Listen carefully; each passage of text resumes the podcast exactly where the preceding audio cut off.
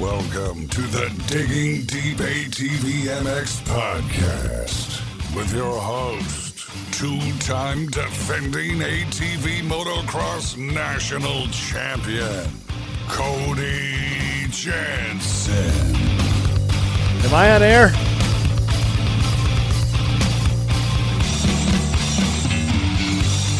What's up, everybody? We're back. I'm your host, Cody Jansen, and welcome to episode sixty-four of the Digging Deep A T V M X podcast, presented by our title sponsor, C S T Tires, available for purchase and in stock today at shop dot c s t tires dot com.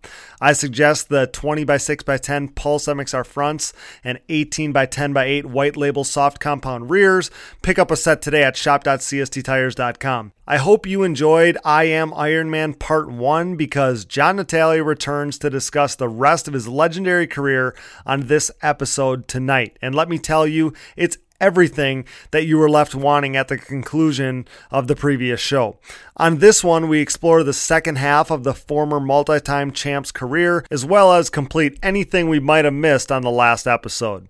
You'll hear about what winning aboard a Can-Am meant to him, about his rivalry with Chad Wienen, the birth of his own team, the Natalie Experience, for those of you who remember that, joining forces with Baldwin, his take on current A T V motocross, and so much more. I want to streamline the intro because you're really going to enjoy the conversation ahead, and I want to get you right to it. I had a blast sitting down with the Iron Man for this one. Let's give a quick shout out to our sponsors and show them some love, guys. These companies are prioritizing, valuing, and supporting A T V racing by partnering with Digging Deep. So if you like what we're doing here, the best thing you can do is support these great companies. Major thanks to C S T Tires. Go to shop dot c s t tires dot com today. Yamaha, thanks to Blue Crew. P S. Did you see my brand new Y F Z four fifty R? I'm so freaking stoked. Thanks to Valvoline, S S I Decals, D I D Racing Chain, Namira Technologies, Bronco A T V and U T V Components, Impact Solutions, Launderville Steel Enterprises and Concrete Supply, four works Carbon, D P Brakes, Gript Gloves, Factory forty-three, Bike Strikes and Quads L L C, and Manscaped. Get twenty percent off and free shipping with code digging deep twenty at manscaped dot com. Their clippers rock, their nose hair trimmer is amazing, and the new Lawnmower four point oh electric trimmer is next level. Equipped with a light, a guard, a bunch of adjustments, and they are A T V racing supporters as well. Hell yes, I've been absolutely loving this thing, and you will too. So check out Manscaped. I wish I would have sooner. Get twenty percent off with free shipping by using code digging deep twenty at manscaped dot com. Support all these great companies that support us, and for any products that fall through the cracks, click that Rocky Mountain A T V M C banner on our website to help us out. As we transition into the off season here, we both know you need parts and gear. No matter what off-road gear parts you need, Rocky Mountain A T V M C has you covered. So before you buy, click that Rocky Mountain A T V M C banner on our website. By accessing Rocky Mountain from our specific link, you get all your gear and parts needs met, while we get a percentage of what you buy on the back end. This is such an easy and convenient way to help us out. So click that Rocky Rocky Mountain A T V M C banner at digging deep a t v m x dot com to help us out while satisfying all your gear and parts needs this off season. We can't thank you enough for that. No new donors to shout out this week, but for anybody that is interested in possibly donating to Digging Deep, you can find those Patreon and Buy Me a Coffee donation links on our website. Again, for anybody interested in donating to support our efforts, and we thank you so much for that. Prizes for our top ten in Digging Deep A T V M X Fantasy have all shipped. Items that have been claimed so far are Chad Wienen, Bryce Ford, Nick Janusa, and Max Lindquist autographed merchandise, as well as an S S I Decals custom graphics kit, a pair of C S T Pulse M X R white label soft compound eighteen by ten by eight rear tires, and a D I D A T V two X-Ring chain. We have some more items to go out, and no matter where you finished, there's hope, because some random players are going to win as well. So stay tuned on that, and we sure hope you'll play along with us when the season rolls around just a few months from now. But for now, it's showtime. Now the thirty second board is up, it's sideways, and the gate is down. Time to dig deep. Let's go. All right, guys. Now, before we jump right into our part two of our I Am Ironman episodes, I have to say this is exciting because our listeners you just heard this legend on the last episode, but for us, this has been a long time coming. We recorded that first interview in February of twenty twenty, all the way back when COVID wasn't even a thing yet. And there was so much that we still wanted to get to, but family comes first, of course. So coming to you, not from a hospital this time, I hope, Mister John Natalie. What's up, John? Thanks so much for coming back to talk with us some more. Hey, you know, I'm sorry it took so long. Last time, I guess we didn't have a really good connection. And uh, I've been saying that I wanted to get back with you. And, and just with COVID and life and kids and wives and all the other stuff that go on, you know, we just wouldn't, wasn't able to find a time. But now we got a little bit of time. We can put it together and uh, see if there isn't some more questions that we can get answered. Maybe even some things from the last uh, podcast that we did where uh, I don't know if you caught any questions or anything that the, the people might want to know mm-hmm. that would be able to give them the information. Yeah, I'm stoked uh, that this worked out so well. I mean, originally, like I said in the last episode, I really uh, didn't think we didn't think that we were going to be able to make that thing work. And eventually, like I had an epiphany one day. I was like, you know what, whatever it is, however much work we got to put in, whatever the result is, we're going to put the, the, the Natalie episode out because there was so much great content there. Um, so I obviously, uh, like you said, there was so many people that are like, well, you didn't get to this, you didn't get to that uh, and, and stuff like that. So um, obviously, that wasn't by design. There was, you know, we were going to get to everything. So this worked out to have a have a part two. So I thank you so much for being a willing participant for part two here. And uh, man, uh, there was a great response to that first episode. Uh, you know, I feel like we created all kinds of buzz. You had all kinds of people talking about different aspects of your, your career and such. Yeah, you know, I, I thought it was awesome. And uh, one of the big things I'd like to say now is thank you to everybody out there. And, and uh, you know, I've said it before, every time on the podium, and I'll say it now, I don't care whether you're a fan of mine or a fan of Chad's or a fan of Joel's or who you're a fan of, you're a fan of A T V racing, and A T V racing has been my life for as long as I can remember. And I, I appreciate each and every one of you guys. And, and uh, I know y'all can't be a John Natalie fan full time up front and be the, you know, I'm going to be the number one guy, but it doesn't matter to me. As long as you're there, that that's what makes the difference to all of us. Yeah. Awesome message there from John Natalie. And in the last episode, we covered the early stages of your career, John. Uh, John Natalie joins us tonight, brought to you by our friends at Rocky Mountain A T V M C, your one-stop shop for parts, gear, and everything in between to make your ride the best ride. Click that Rocky Mountain A T V M C banner on our website, digging deep A T V M X dot com today for your, all your gear and parts needs and to help us out. Now, on that first episode, we covered the earlier stages of your career. On this episode, we're going to focus on your time at Can-Am to present. Uh, we've talked about, obviously, the monumental achievements that you guys achieved at Can-Am. And it goes without saying that you are, are proud as can be of the first ever, um, you know, A T V National Pro Class overall win for the manufacturer and the first and only premier championship for Can-Am in A T V motocross history. Uh, when you think back to those memories, what stands out most to you, John? What uh, what stands out most about the, that Can-Am period for you? I mean, you talked about Uh, on the previous episode that you kind of always wanted to do something different. Uh, you were, you were one to, you know, kind of maybe put yourself out there and try something that others wouldn't. When you think back to Can-Am and, you know, there was probably, there was some trying times and you finally got that thing to being, you know, at the top of that class. What do you think, what stands out most to you about that whole period at Can-Am? You know, honestly, when we first, when I first went to Can-Am, I went to Canada, and when I first mm-hmm. went up there, I was able to ride the bike at first. I was bone stock. Okay. And the first time I rode it, I actually broke it. And uh, I, I was a little nervous. I was like, well, but then, you know, what was great about it was it wasn't like, and nothing against the Japanese guys, but it wasn't like Japanese guys. I, I mean, I, I actually went to dinner that night with the owner of Can-Am. Okay. I mean, the, the president of Can-Am. You know, you don't get to do that when it comes. And he, he said, hey, look, you know, whatever you break, we'll fix, we'll make it better. It won't break again. And the next day we had new parts for it. No, I was already riding it. It was, it was fixed. Um, there was a lot of bugs that we had to work out, but, uh, but, uh, we, we, we got them worked out, and it seemed like they were going to be in it for the long haul. So I, I was really excited about that whole portion of it. And then to be able to, you know, bring it back into the States and be able to be the first one to, to go out in a pro class with that bike.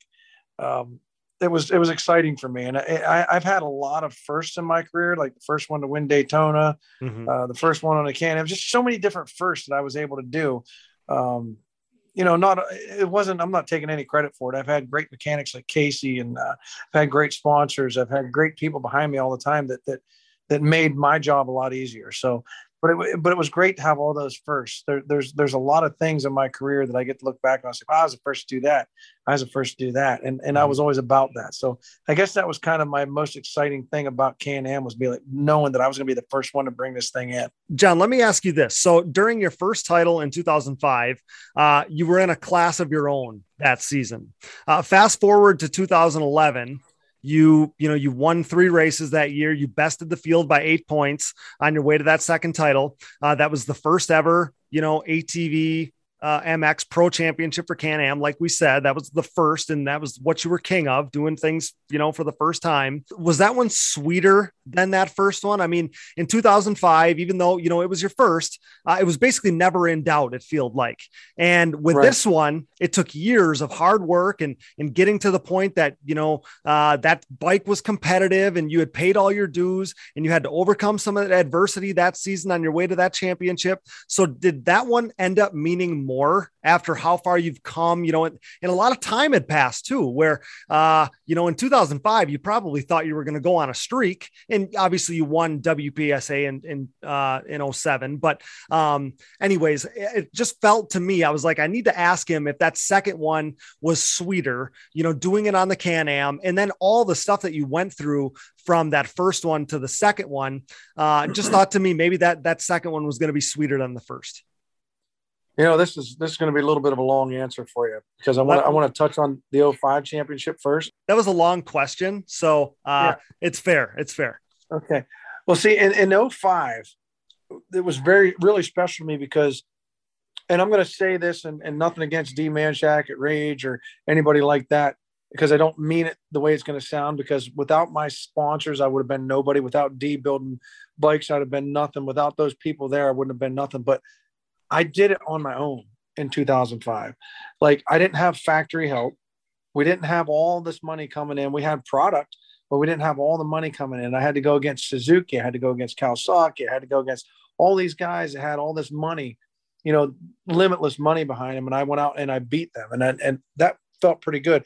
And in two thousand five, I mean, Christ, I beat, you know, I beat uh, Doug Gust. I beat Jeremiah Jones. I beat um, Tim Farr, uh, Dustin Wimmer, I believe, was there. Mm-hmm. Travis uh, Spader. I mean, uh, I think Kramer was in there at that point.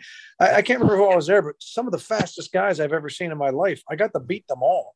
Mm-hmm. And, and, you know, that was, that was amazing for me. And, and, you know, now fast forward to two thousand eleven. Now, two thousand eleven was special in its own right, because one, it was the first year that uh, we were able to win a championship on Can-Am.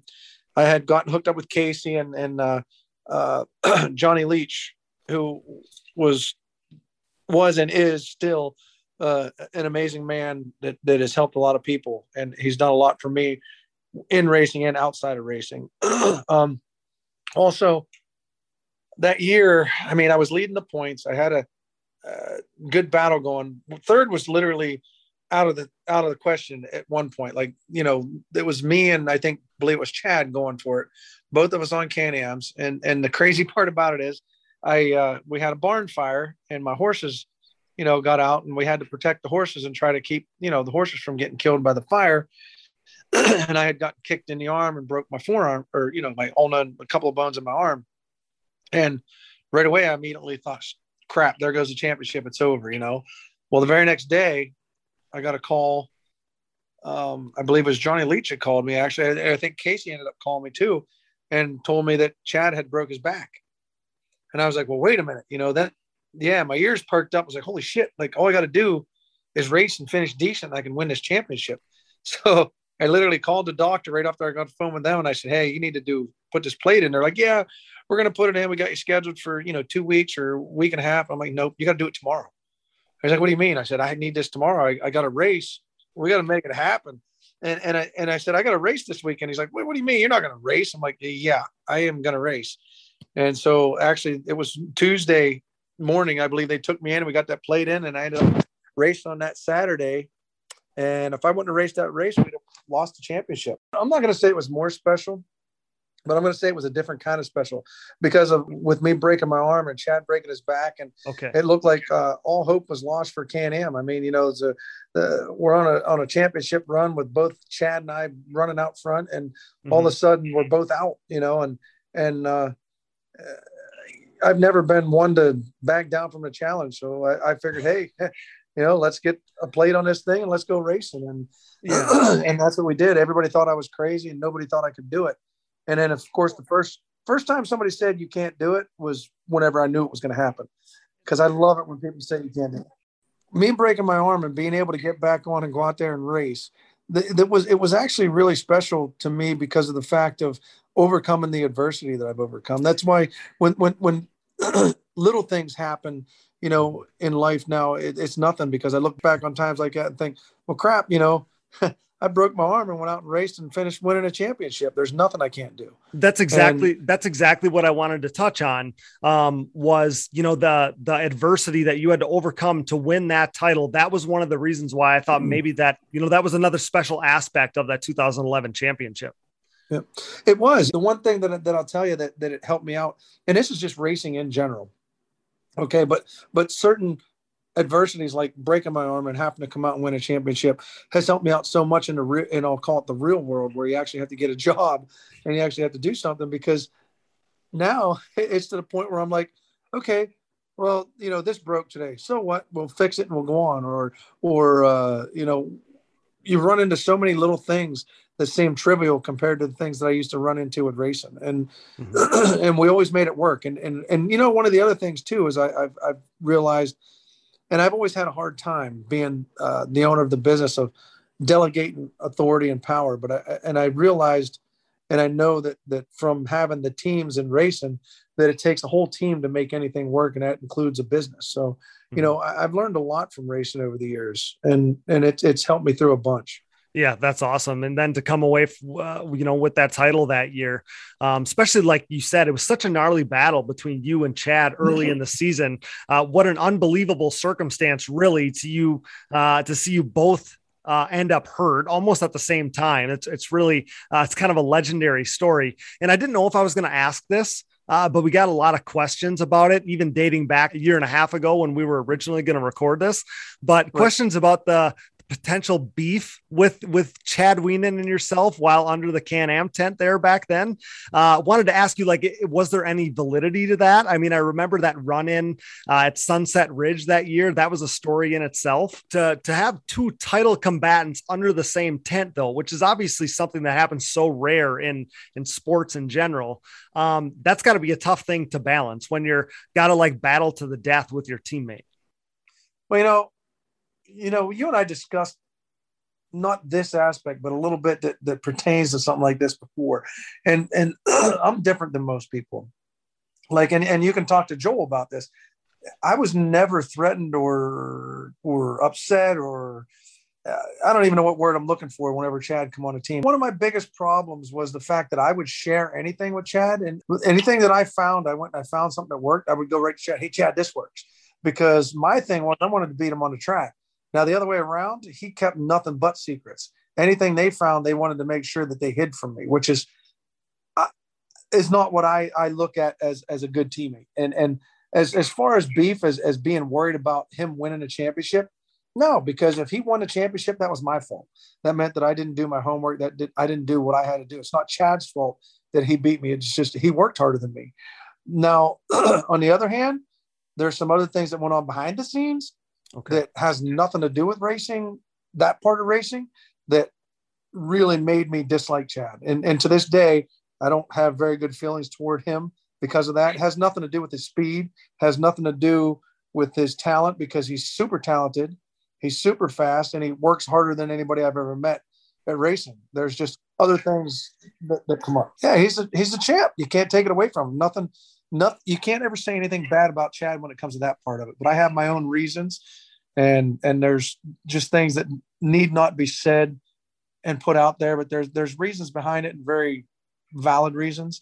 Mm-hmm. And and it's not all just directed at him, but also his mechanic. Mm-hmm.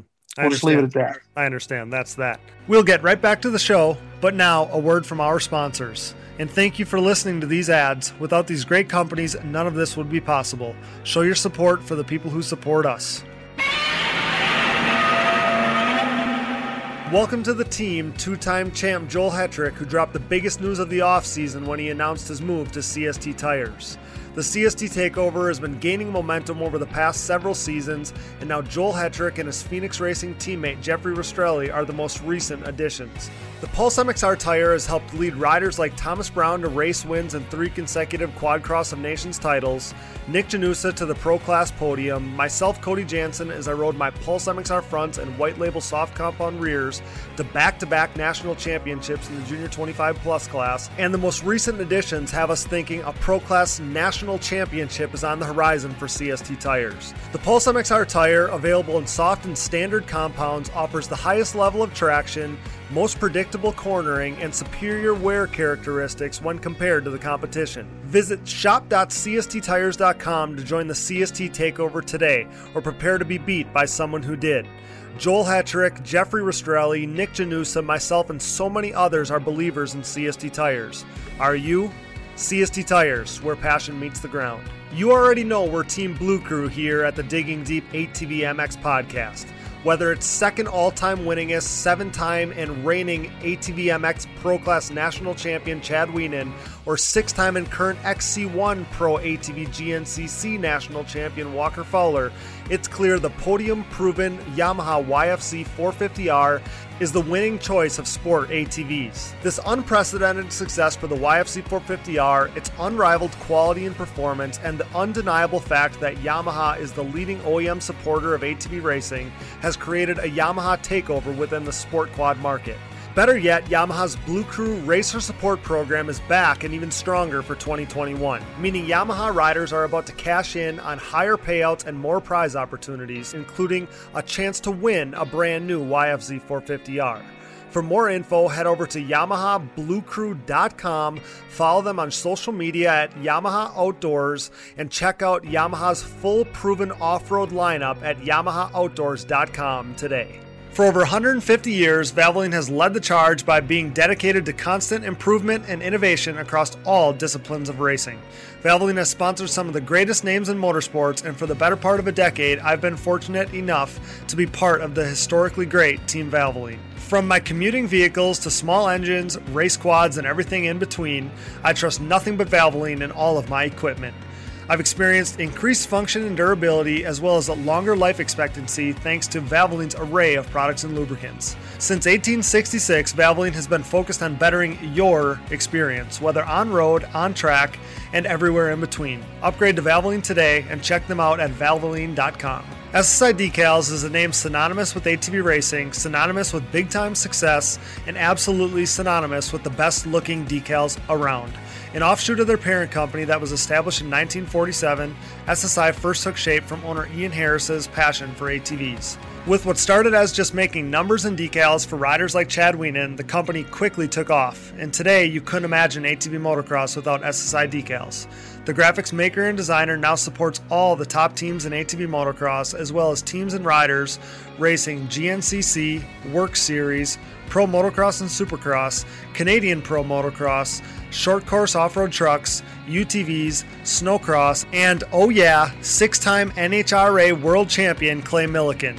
No project is too big or too small for S S I Decals, making your identity stick with championship-level graphics.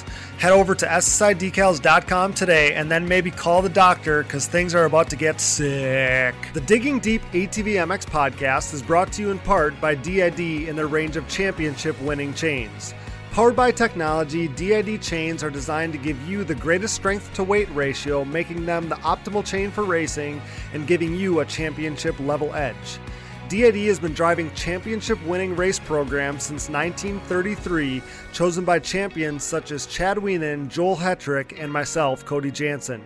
Champion above the rest is D I D's five twenty A T V two chain, with those same design principles and materials being used throughout their entire line of products, including their on-road category as well.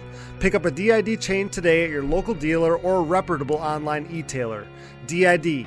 what drives you. We are proud to be partnered with Numira Technologies. Since two thousand one, Numira has led the charge in the A T V and side-by-side market, covering more applications than anyone else in the industry. Numira's advanced piston technology uses a NASA-exclusive aluminum alloy that helps to reduce expansion rates, that allows for tighter tolerances, and leads to higher overall engine performance for your machine. For more information about Numira's wide offerings of pistons, rings, gaskets, and industry-leading top-end repair kits, visit your local dealer or online at w w w dot numira dot com. Numira Technologies, pistons with an attitude. We are pleased to be partnered with Bronco A T V and U T V Components. Bronco has been an industry leader in replacement hard parts and accessories for all makes and models for over fifteen years.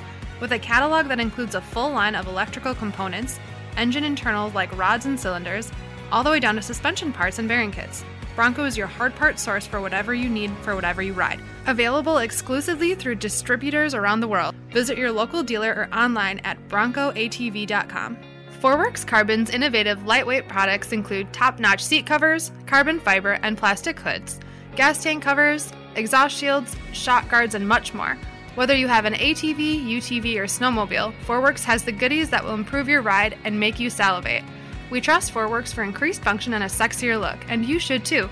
four works Carbon, always working hard to bring high-quality and innovative parts to the market. Check them out today at f w carbon dot com.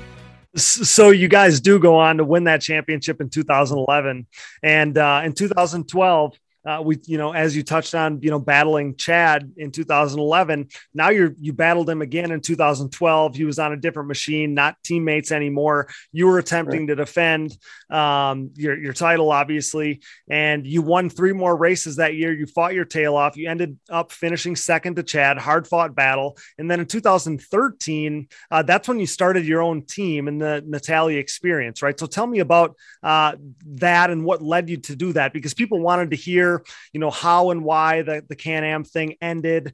You know, we heard a lot of those questions the last two weeks. And, and then I wanted to hear, you know, kind of a, what it was like to transition from going from that factory ride to doing your own thing. I was always intrigued by that. Well, you know, I, I think that what happened with Can-Am, what I was told by Can-Am, was the fact that they were going to pull out because they weren't selling enough bikes, which is something I can believe. They weren't, mm-hmm. you know, A T V racing, they couldn't sell the amount of bikes they needed to sell to, to, to pay to have the team, mm-hmm. which is fine. And, and, you know, I've always wanted to continue racing. I didn't want to stop. In fact, I'd be racing today if I could, mm-hmm. but switching to your own team is, is a big deal. And plus, you know, with having kids at, at that point, uh, I had my second kid. So it was, uh, it was, it was, it was tough. And anybody that has kids will tell you, and I'm a family man. I love my kids. So there's a, there's a lot of time that is spent with the kids instead of being on the bikes, instead of working on bikes, um, switching back to Hondas. There's, there was a lot of changes in sponsors and, and, and suspension stuff and some other things that went on. And, and if I had it to do over again, looking back now, it would have been a different story because, and I'm going to say the only way in the house, a lot of times I'll blame myself my, my, myself for the way I'm riding or not training hard enough, put all the blame on me and not look at the bike okay. and not look at the little things on the bike that can make a big difference. Okay. And when I look back now, I'm like, well, shit, I should have did this. I should have did that. And I'll, I'll try little things on a bike I have at the house, and it works way better. Like today, I believe I could take a Honda and I can go out there and be faster than those boys on a Yamaha, just because I know some things I could do with that Honda now that I used to do back in oh five mm-hmm. and that, that was lost by the wayside because of certain advice I was given by certain people. Okay. And, and I started to doubt myself, I guess, on what was going on, because things started to go backwards in the handling and, and, and just stupid little things that happened. And, and not to mention that I, I wanted to help other people, you know, I, I wanted to be able to help people, and, and, uh, starting an Italian experience was how I could bring some people in and help them and, and get them introduced to the sport and, uh, uh introduced to people around a track and just share the experiences and, and the experience that I, I have, so that they can maybe skip some of the uh, mistakes that I made along the way and, and go straight to, to having a better time at racing. Yeah. So that was something that I could, I could um, understand, because when you start your own effort, and you can run whatever parts you want to run and whatever, like that freedom is a, is a great thing, I'm sure. But at the same time, running your own team, being your own boss, having to fund the whole team yourself, all that stuff, obviously it's almost like the, the burden outweighs the, you know, the freedom that you have or whatever. Well, it, it does, you know, and it's not, it's not like a Chad team uh, where, where you get tons and tons of money and tons of help from a factory, because I had nothing. I had no factory that was coming in. Honda wasn't given anything. Mm-hmm. Um, so I didn't have any of the Honda experts there. I didn't have any suspension experts from Team Honda there. I didn't have uh, um, linkage experts. You know, I didn't have all that to choose from. And, and sure. uh, so it made it harder for me because I had to find the side people. And and I'm not saying they're not experts, but it's just that it's not the, they, they didn't do it as a full-time job. These are people that just come in to try to help me mm-hmm. and, and do their best for me. And, and we did what we could. And uh, it was hard to compete with a, a full-on factory Yamaha race team. Mm-hmm. And you did that again. So that was two thousand thirteen. You did that again in two thousand fourteen, I believe.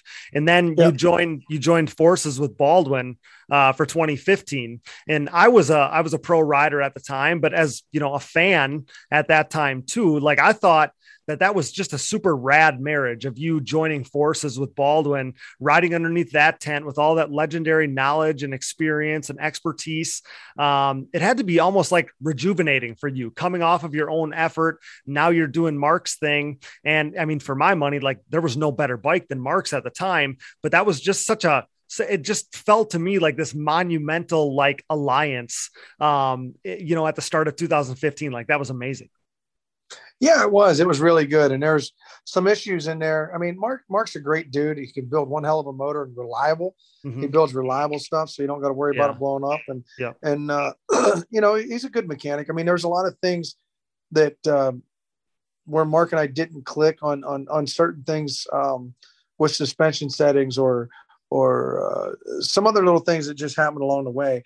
It, the one big problem that, that Mark and I had, and I don't say it's Mark and I's problem, but he was so busy with everything else, because for him to be with my stuff, I'm not paying him, you know, one hundred fifty grand a year that he needs.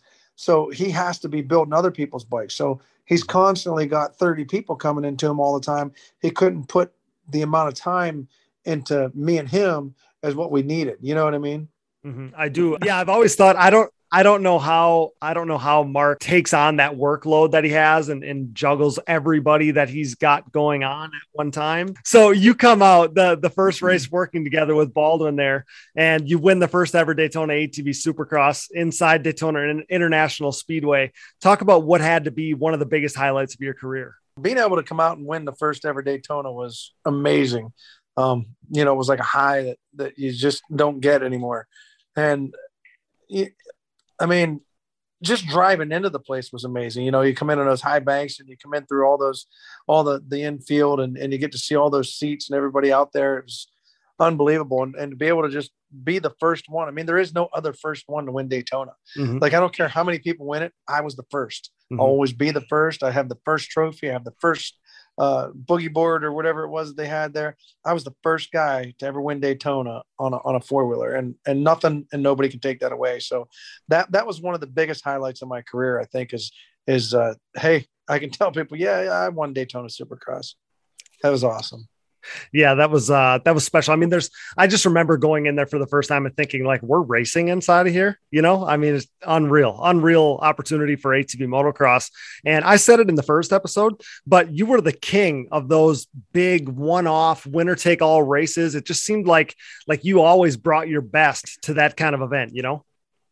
Yeah. You know, I, I thought about that a lot too, over the years. And, and obviously the man upstairs is taking care of me. And, and I always believe that he, and I don't think he ever helps anybody win, but he makes sure that you're safe and you're taken care of.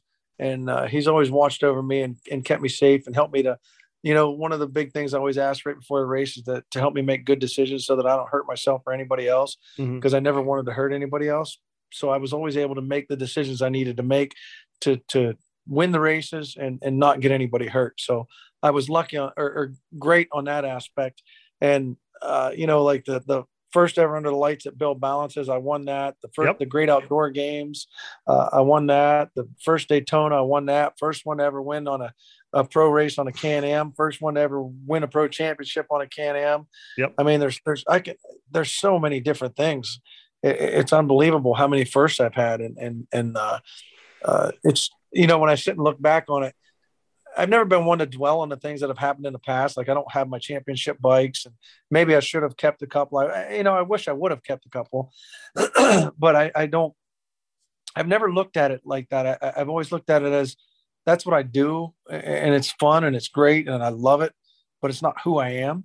Mm-hmm. You know, who I am is just John. I'm just the guy, you know, hey, let's go to dinner, or, you know, let's go, uh, ride our bikes over here, or, you know, over here, let me help you push your bike off the track. Or I, I don't put my pants on any different than anybody else. You know, I, I am not any better than anybody else. And, and if there's one thing that people can take out of this, it's no matter where you are or what you're doing, you're never any better than anybody else. And you're never, you, you have your own thing.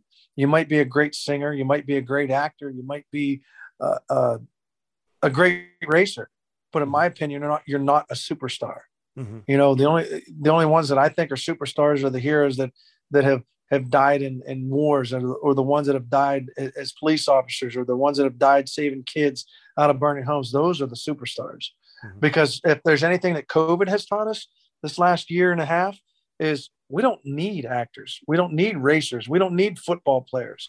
We need ambulance drivers. We need nurses. We need doctors. We need people that can build cars. We need people that can weld. We need people that can grow food. Those are the people we need. Mm-hmm. And, and, and these, and these so-called superstars that I see nowadays trying to tell us all how to live, they need to understand that, that, uh, we should be the ones telling them how to live, because they, they forgot where they came from. And that's one thing, point being, is I will never forget where I came from. I, I was poor growing up, and, and, and, we didn't have a lot as a family, but the one thing we had was each other, and that's how I'm going to keep my family. Yeah. How, how awesome of a take is that? Because I think that's one of the things that makes you so different. Um, a lot of these, you know, athletes in general, whether you're talking our sport or other, th- like that sport and them as an athlete is what makes them who they are to them. Right. Like there's no separation, and you're saying, hey, I'm just John, but I'm like really good at racing a four wheeler. And, and that right. makes you different than, than most. Yeah. And, and, and, you know, what was great is, and, and I, I still can't grasp the fact of, of signing autographs.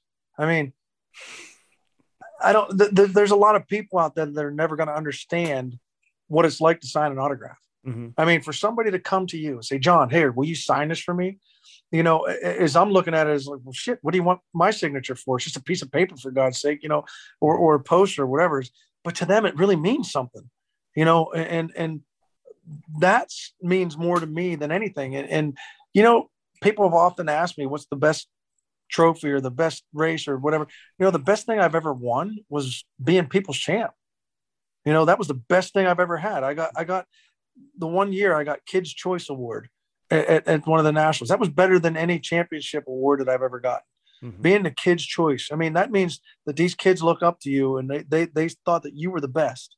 You know, these, and, and some of these kids may even be in the pro class now. I don't know. I, I, I don't know the all who voted for me, but mm-hmm. it, it was, I just, I, I can't explain to people how awesome it is for people to look up to you. It's amazing. Well, it's, it's, and it's a chore. I mean, it's a, if it you is. really care, mm-hmm. it, it's a big, uh, it's a big responsibility. It takes a lot of effort, but I always thought, I always thought of you as the guy that was going to take a minute to stop and talk to that little kid, or give them a high five, or sign something for them, or whatever, um, fan, little racer, whatever it was.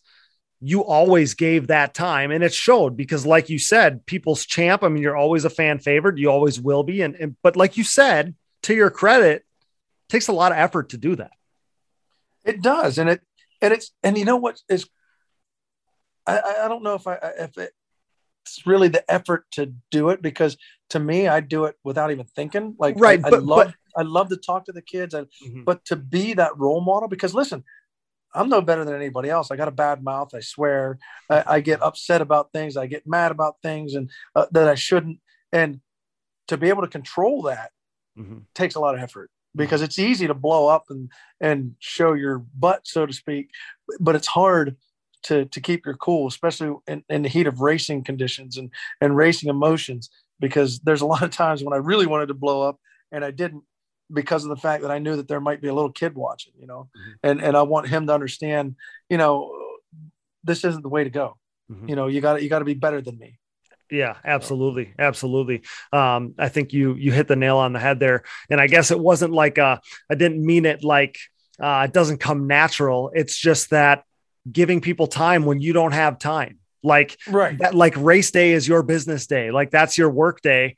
And you still, you just always found the time for whoever needed that time from you. Like that's why you'll always be a legend in this sport. So uh, wanted to be able to touch on that. So uh, you win Daytona, like you said, one of the biggest accomplishments of your career. You're on top of the world once again. Um, there's, like you said, and I had this literally written in my notes, there's only one first ever Daytona winner. Uh, so that's pretty special. And then it wasn't long after that, that you suffered an injury that ended that season for you. Yeah, I actually broke both my wrists. Mm-hmm. Yeah. I, uh, I screwed up over a jump and, and just made a, had a brain fart, so to speak, and broke both my wrists. And, you know, honestly, I've never been the same since. Actually today I was running a jackhammer and my right wrist got so messed up. I was like, man, this is, this is all stemming back to, I think it was two thousand thirteen when I broke my wrist. It was Ironman. Okay. And uh, ironically enough, it was at right, the Ironman. Yeah. Right, I broke right. both my wrists. I tried to finish the race. I couldn't. I went and got them x-rayed and had a bunch of, actually a few bones broken in each wrist. And we still tried to finish out the season, but I couldn't hold on to the bars right. And, uh, and ever since then, it was just, it was been a struggle. It was a struggle trying to even hold on to the bike. So did that almost end your career? Like right then and there, or were you determined, uh, I guess, to kind of go out on your own terms later on? Well, you know, I've never really officially retired, just so you have that out there. Okay. But it, it got to the point where I, I started thinking again about my family, and I was like, hey, you know, I got to do something, because that's, that's one of those rude awakening things. Well, hey, uh, you know, if you're hurt, you're done. There's no more money coming in to feed your family. So I was like, hey, we're going to start this business. My wife and I started a business, and neither of us really knew a lot about, I mean, I knew, I know I'm really good at running equipment and doing that kind of stuff. Mm-hmm. And, but we knew nothing about the paperwork side of it. So we just dove in both feet first, and sold basically everything we ever owned, and, and uh, bought the stuff that we needed, and got this uh, excavation demolition business going. And, and it really took off. And as, as it was taking off, I had no time to practice.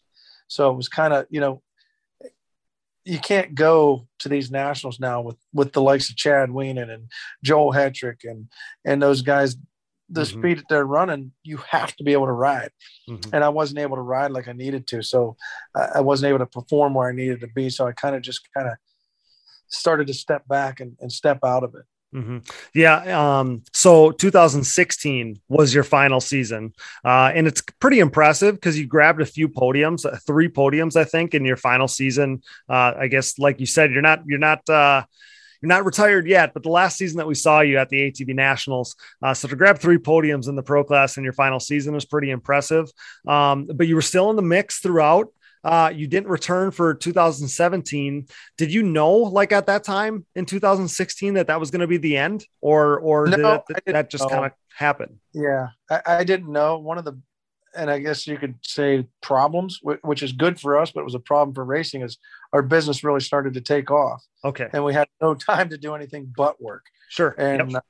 uh, that kind of took away. And I thought, well, hey, you know, I'll, I'll work this year, get it all squared away. And, and, uh, then next year I'll go back to racing. Well, then more, the business grew more, and we, and we actually started another business. So now we have two businesses we're working, and I'm like, wow, you know, it's all, you know, we'll just get these things going. But, and then, and then obviously with COVID hitting and all the other stuff that, that's happened along the way, I mean, it was hard to find people to work. You can't find people that want to work anymore. Mm-hmm. Um, unfortunately, this day and age, the, the people think that, uh, they're worth a million dollars before they earn their first hundred, you know? So it's, uh, it, it, it's hard to, to run a business and keep it going. Yeah, absolutely. And I was going to ask you, so I was going to ask you, like, after, you know, literally decades of racing A T Vs at the highest level, I was going to ask you if it was hard to walk away, but it kind of just happened. And you already told us that you didn't identify as John Natalie, the, you know, professional A T V motocross racer. You just identified as John, and it just so happened that you were really good at riding A T Vs. So maybe it wasn't that hard to step away. Like in two thousand seventeen, you weren't at the races anymore. Did you find yourself missing it? Yeah, no, it was hard. Okay. Okay. Okay. It was okay. Super hard. Okay. Uh, it, it's still like, even today I'm, I'm dying. Like I want to ride. If I go to a national, I have, I guess, P T S D. Okay. It, it's, it's unbelievable. I can't stand going to, I, it's a double-edged sword. I can't stand going to a national, but I love going to a national, mm-hmm. well, you know, because well, I feel like I need to be out there. Yeah. Well, we discussed that with, um, you know, with Doug and with Joe when, when we had them on, uh, basically like when A T V racing was, you know, your life for so long, life can be hard when you seemingly like lose that purpose and that, that identity. And I know that's not what it was for you, but it was like your favorite thing to do, I'm assuming. So, right. uh, had to be hard to lose that. It was super hard. And like I said, one way that I was really lucky is, and I don't know if it, if I would say it was the way I was brought up, if it was the, the people I've been around. Um, um, I, I, I don't know for sure, but it, like I said, it wasn't who I was. Like it, it was what I did. It was what I loved, mm-hmm. but it wasn't who I was. Sure. Yep. I didn't identify as nothing but a racer. Mm-hmm. I, I always had something or somebody around me that kept me grounded. And, and of course, putting my faith in the Lord is one thing that, that helps a lot too, because I know, and I, and I've, and, and this is going to sound weird to all the people that think I'm a Bible thumper or whatever, you know, I, I've even talked to him and said, hey, if it's something that, that I'm able to do, give me the chance to go back and do it. Mm-hmm. So he hasn't told me no yet. So you never know. You might see me out there again. Hey, that was the perfect segue into my next question, because I was going to ask you, you know, over, over the past few seasons here, uh, since you left A T V racing, you know, I heard plenty of rumors regarding potential returns. Uh, ultimately, ultimately, it hasn't happened yet, I guess. Um, but was there any like truth to some of that? Like, did uh, a return actually come close to happening? As the number one podcast in A T V racing, it's only right that we partner with the industry leaders in suspension tuning. Insert Impact Solutions. Impact Solutions is a full-service A T V and side-by-side suspension center specializing in the revalving and service of your motocross and off-road suspension. With over twenty-five years of elite-level knowledge, experience, and testing with riders of all ages and ability levels, Casey Greek, Jay Goebel, and the Impact crew strive to exceed clients' expectations for service and setup. Impact Solutions is the official Elka Suspension Service Center of the United States, offering unmatched product knowledge and experience. Whether you're in need of service, parts, warranty, sales, or technical support, Impact Solutions has you covered. Head over to impact solutions A T V dot com or give them a call today. We interrupt this program for a special news bulletin. The following message is brought to you by manscaped dot com. The Manscaped engineering team has outdone themselves this time, creating the Lawnmower four point oh trimmer, now available for purchase in the U S and Canada.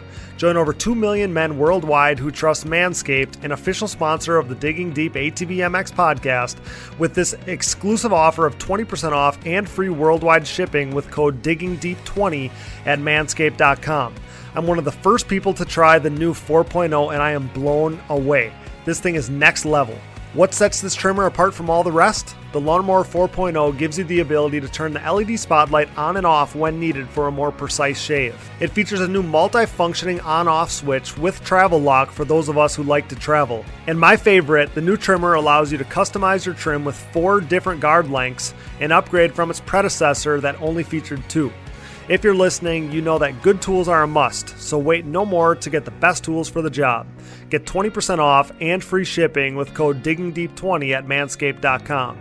That's twenty percent off with free shipping at manscaped dot com by using code digging deep twenty. The Digging Deep A T V M X podcast is also sponsored by D P Brakes, a longtime supporter of A T V racing and the world leader in sintered brake technology. D P has been dominating the A T V world for decades, supporting the best four-wheeled racers on the planet. twenty twenty-one's impressive lineup includes Joel Hetrick and Jeffrey Rastrelli of the Phoenix Racing team, myself, Cody Jansen, and my back-to-back national championships, Baldwin Motorsports, Ford Brothers Racing, Nick Janusa, Wesley Wolf, and many more, including all of the top fourteen G N C C Series pros, led by the champ Walker Fowler, Bryson Neal, Cole Richardson, Jared McClure, and Chris Borich. These top riders continue to appreciate the high performance and impressive durability that their D P brakes have to offer, products that ultimately help place them on the top of the podium. Available at w w w dot d p dash brakes dot com. Purchase at your local dealer or message the show for their contact info today. What are you waiting for? Join the best A T V riders in the world on D P Brakes. fifteen years into the brand's existence, Factory forty-three is back with us and continuing to make huge waves in the A T V world. For the second consecutive season, Factory forty-three is the official aluminum parts choice of the Phoenix Racing A T V team, providing their state-of-the-art Evo Nerf bars, M X-style front bumpers, and grab bars for some of the fastest riders on the planet. If you're in the market to upgrade your Nerf bars, bumpers, or grab bars, head over to factory forty-three A T V dot com to see their full line of products available for all makes and models. Want to be just like Joel Hetrick and Jeffrey Rastrelli, riding with Factory forty-three's industry-leading products? Head over to factory forty-three A T V dot com today. Did uh, a return actually come close to happening? Yeah, there, it, it's been close a couple of times, and and uh just getting getting to the point where where I can get in shape. I mean, I still got the speed. I went out and raced rode with Joel and mm-hmm. and and did some laps with him, and I can, you know, I still got the speed to run with him, but I just don't have the endurance. And that's one of the things. If I come back, I don't want to be out there, you know, running up front for, you know, five, six laps and then falling back, and, and it's just not what I want to do. Mm-hmm. And then people are like, well, come out and run this class. Come out. No, if I come back, I'm running pro strictly, period. Mm-hmm. That's what I'm going to run. Mm-hmm. And uh, you never know. I mean, if I can find a way to get my lazy butt in shape instead of sitting in an excavator and, and dozer and, and uh, skid steer all day long, then we'll see what happens. I mean, I, I'm, I'm, I'm putting a gym together right now, actually, at our house. Okay. And uh, we'll see what happens when I get this gym together. So you're definitely not closing, uh, you know, closing the book on that chapter, which is exciting for any A T V motocross fans. Obviously, um, you have done some racing since you walked away from the national scene, right? Like you did a little any A T V stuff. You did some of that indoor stuff out there. Um, so you haven't totally been a stranger, which is awesome, because like in, in two wheeled motocross or whatever, like we all see so many, you know, of our favorite riders, like end their career saying like, they don't like riding anymore. Like they don't enjoy the sport anymore. That's obviously not the case with you. Like you love it. You'd still love to be doing it. You still love riding, all that stuff. And I love to hear that, you know, as a, as a legend of A T V racing, still loving it. Like you do at, you know, at, at having done it for thirty years or more than that, um, right. more than that. That's, that's, that's a cool thing for, you know, people that love the sport like I do. Yeah. You know, it's, it's really weird or odd to me that that people say they get burnout or whatever, because if there's somebody who's going to be burnout, I should be burnout. and and I'm, I'm not burnout. I mean, you know, not only have I have I raced for, you know, thirty years, but I I mean I rode forever before that. You know what I mean? Like I was always on a bike. I mean, we used to pack lunches literally and go out and ride all day long whenever I wasn't working. Mm-hmm. Um, so I, it's just because I. And I guess that's one of the reasons why it's kept me so grounded, because it's just something I love to do. Mm-hmm. You know, I was just, I just happened to be good at it, and I, I was able to, to get paid to do it and, and get to meet a lot of people. There's a lot of really cool stuff I got to do. Yeah, that's um, the dream. That's the dream, right? Like uh, that's what, that's what so many little, you know, younger people grow up again. Like it doesn't have to be our sport, but you grow up, um, you know, dreaming about being able to like do something you love, whatever, and get paid for right. it. And, and you kind of got to do that. Like that's, that's awesome. That's everybody's dream, especially in this sport. It is. And, and, you know, what's sad is right now, it's not looking that way for, for the guys coming up. And I'm, I'm really disappointed in that. And, and, you know, a lot of people talk bad about W P S A and, and so on. You know, we went over to the W P S A and there's people, well, this, that, and the other thing. And they, they jetted out, but they showed us what it could be it, it, with the right marketing and the, and the right things going on. And out. Now I'm not saying anything against the promoters group.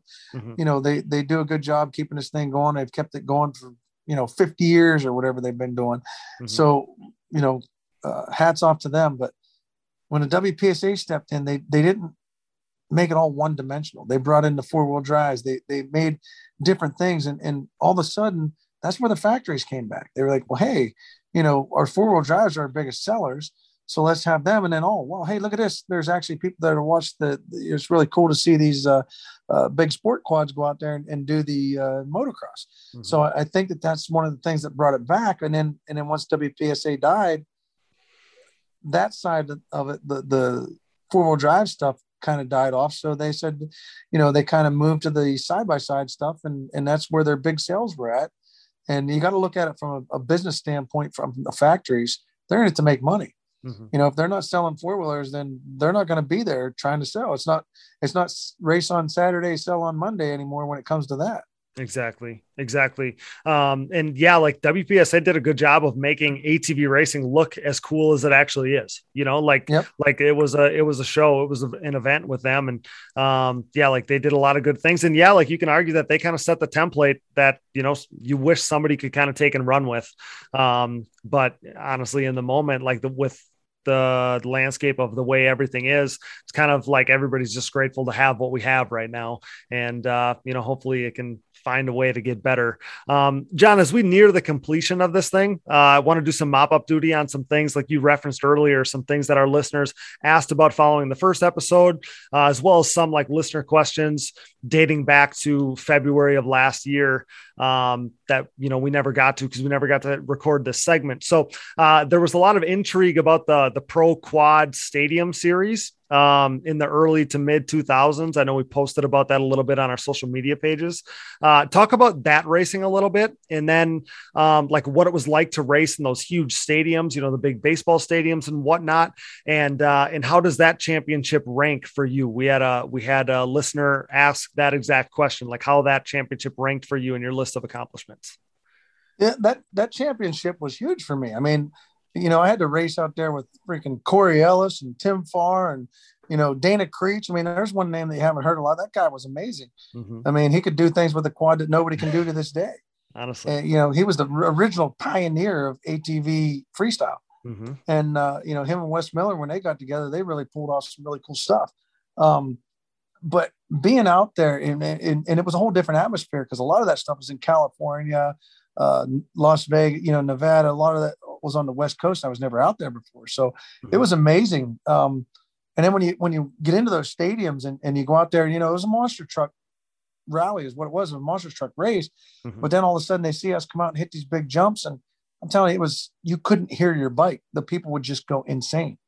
And, and that's what we need is that kind of stuff back again to, to be able to build this, because like you said before, you know, W P S A put us in a good light, made it look cool. Mm-hmm. But when these people, excuse me, when these people see it in person, it it is unbelievable. It is. I mean, yep. I had Ken Roxon. We went to the Edge of Summer race, and Ken Roxon was sitting in the whoops, and and I believe it was Thomas Brown and I just went through the whoops.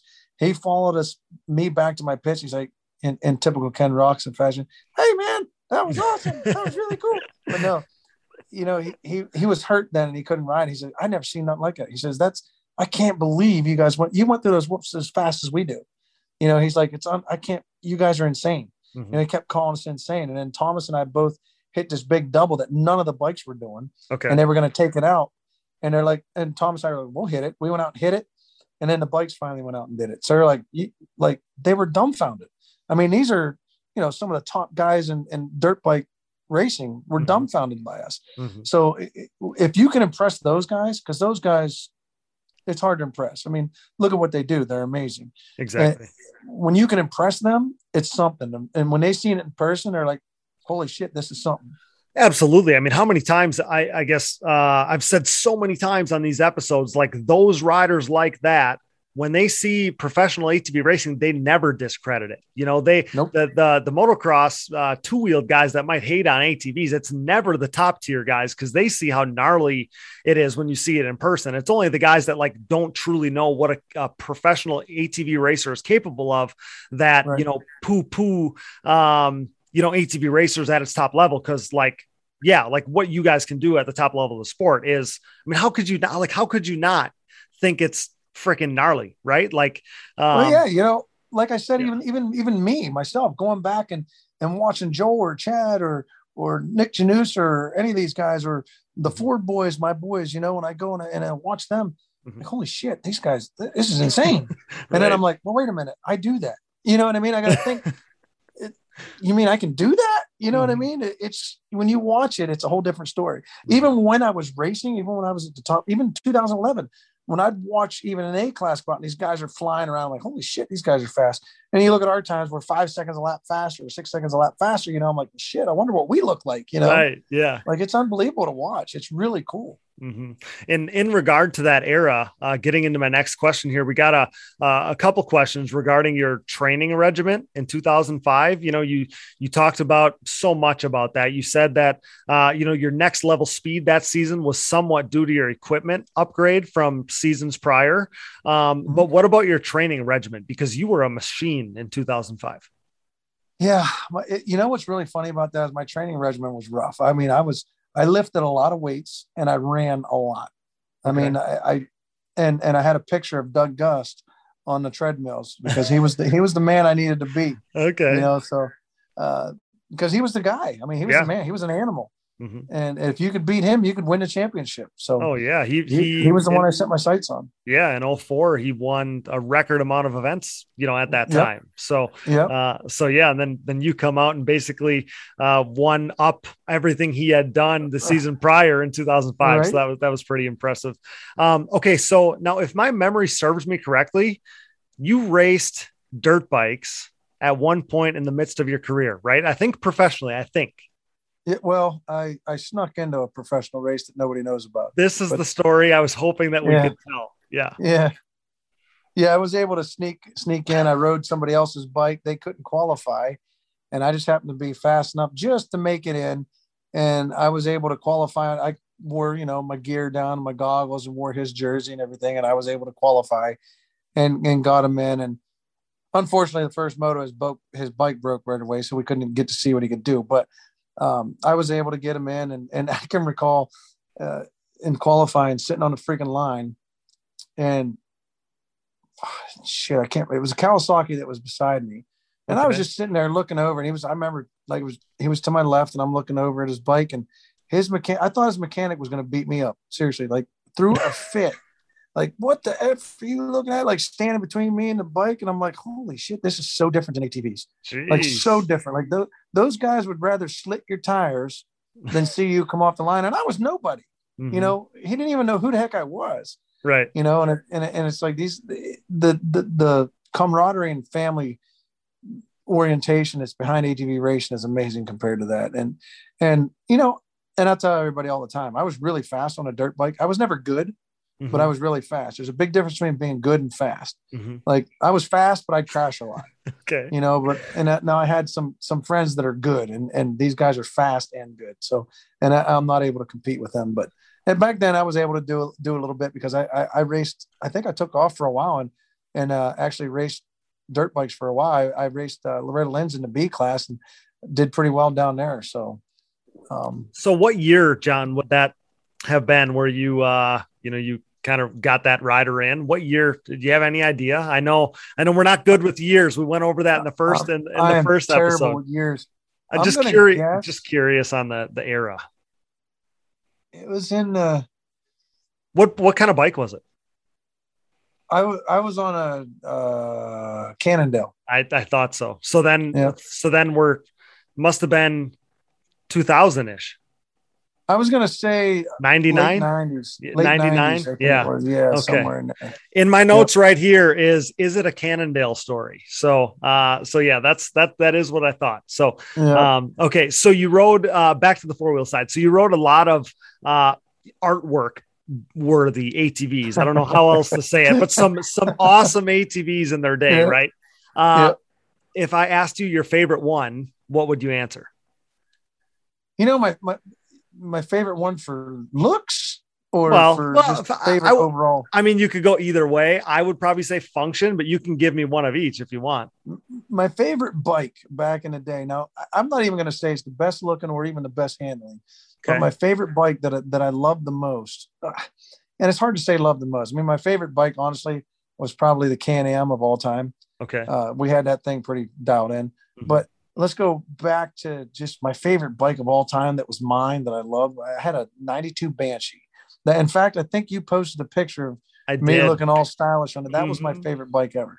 Okay. And, and we would switch it from T T to motocross and everything else. But it was just, that thing was just, I don't know why. I don't even know why. Is it, it sen- is it bike. sentimental value? Basically, I, I believe that that would probably be what it was. If I could find that bike, I would buy it back in a heartbeat. Uh, shoot. That's awesome to hear. I think we all have that, like, kind of first special machine to us, you know, yeah. like we all had mini stuff and whatever, but like we all have that bike way back in our history that that is one that will ever be like a favorite to ours, to us. Yeah. Um, okay. Uh, hey, hey, not to, not to slow you down on that, but did you notice that haircut that I had in that thing? It on was nice. Picture? Uh, J R J R Hines weighed in. He said, you never aged. He said, you look the oh, same. Jesus.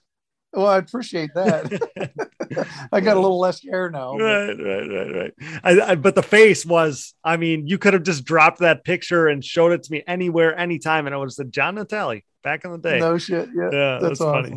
Um, okay. Uh, fiercest rival, if you had to name one. Boy, if I had to name one.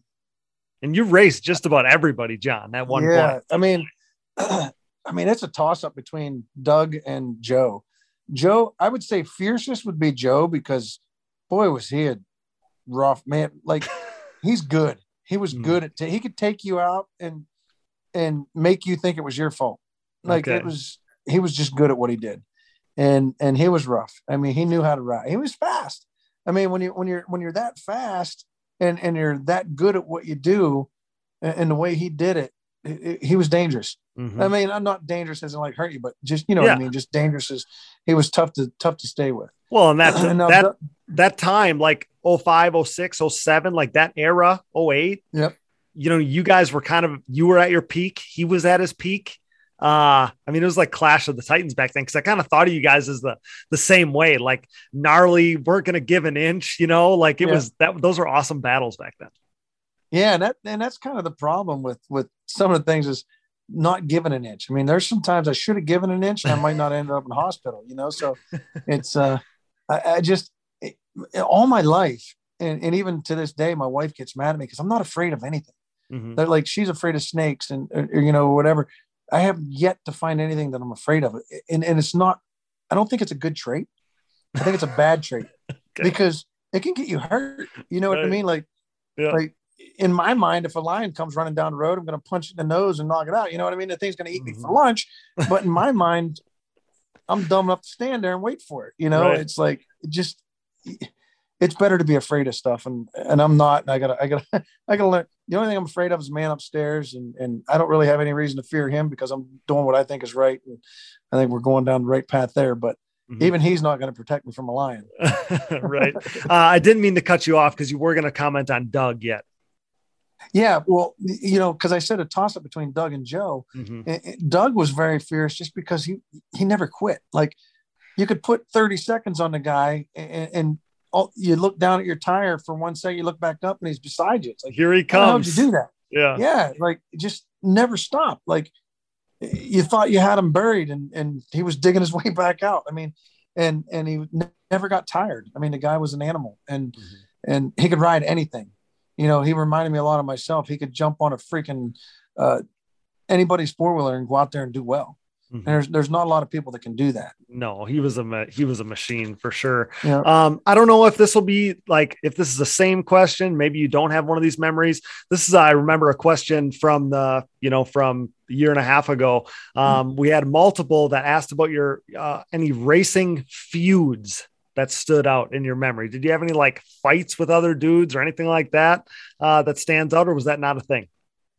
That really stands out. I mean, me and Joe went mouthing a couple times to each other, you know, okay. threatening to fight each other. And, uh, uh, you know, me and Doug had some run-ins. Never, Doug and I really, I mean, Doug wasn't uh aggressive person. I was always aggressive. I, I still am to this day. Doug wasn't an aggressive person. So it was, you know, we argued or, or, or uh, protested each other or whatever. Um, the only, uh, I guess J- Josh Kramer and I, it was an unspoken rivalry between us. Like, you okay. know, I'd hit him and he'd hit me, and then I'd wreck him and he'd wreck me. And it was just one of those things. And then finally he said, that's enough. I'm not touching you no more. And it just never happened again. um, it was, it was weird. Cause I, I, I was very, uh, I, I always had to get you back. If you hit me, I'd come back and hit you harder, mm-hmm.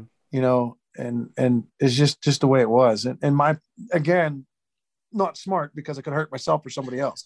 So I just want to let the listeners out there know, don't do it. It's not smart. I wasn't smart when it came to that. Right. Um, so, I, so I should have thought more. So, um, similar around, like along those similar lines, Uh, where do you get your, your adrenaline fix nowadays? Oh God. Uh, you know, I still ride uh, and, and, you know, it's crazy because now I'm riding pit bikes too. We do pit bike races and, and uh, you wouldn't believe how exciting that is. I mean, little wee tiny track, little wee bikes. And you know, what's really great about it though, is, is the guys that I race with. No, it's just a little local track, but okay. We run into each other. We run over each other.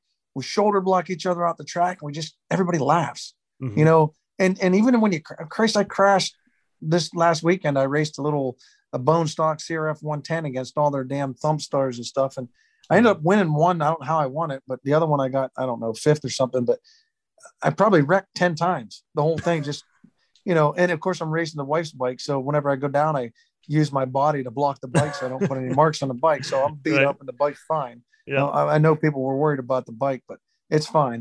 Mm-hmm. But, uh, but, uh, you know, that's, there's an adrenaline rush here and I still ride. I mean, I still get on my dirt bike and ride my four wheeler ride. Um, I've always been blessed that usually everywhere I show up, somebody shows up with a four wheeler and they're like, hey, take it for a ride. So, mm-hmm. you know, I get to ride a lot of different bikes. So it's awesome that way. Um, and, and I got my kids, my kids are, are, are racing now too. So, there's a lot of adrenaline there, believe it or not. You, you got all kinds of stuff going on. Um, so what advice, uh, just a few more, I appreciate you being so gracious with your time. Uh, what oh, advice, what advice, uh, do you wish you could go back and give yourself, uh, or, or what advice would you give, um, like, uh, up and coming rider today? Um, I guess what I was getting at with that first one is if you could go back in time and, you know, give yourself a little info, a little nugget of info to benefit later on. Uh, anything come to mind there? You know, one of the biggest things is the balance between you and the bike, because you, and I, and I think I touched on this earlier. I used to blame myself for a lot of stuff mm-hmm. where if I would have taken a look at the bike it, it, on little things, I could have been faster. Well, and some people have it the other way. Some people are like, it's all the bike and it's not them. You have to find that balance between the two and say, hey, there's some things we can work on on a bike. But there's also things I need to work on on myself. Mm-hmm. Um, one of the biggest things that I've seen is fitness. Uh, if you're going to be a racer, you're going to be in shape, not only so you can finish races, but if something bad happens, you have to make sure you're in the shape that your body can take it. Mm-hmm. I mean, there's been a lot of times that I've crashed and, and gone to the hospital and the doctor says, well, you know, if you weren't in the shape you're in, you might not have made it. You know, so it, it has a lot to do with not only finishing races, but also keeping yourself healthy. Mm-hmm. Yeah. Nowadays, for sure. I, I think so many people take the, you know, their training to, um, you know, to like, they take it so seriously, take it to another level. Like you gotta be, you know, you gotta do that to compete, let alone, um, you know, be healthy if something does go awry. So, uh, yeah, that's great advice there. Um, if you could change one thing about your career, would you, and if so, what would it be?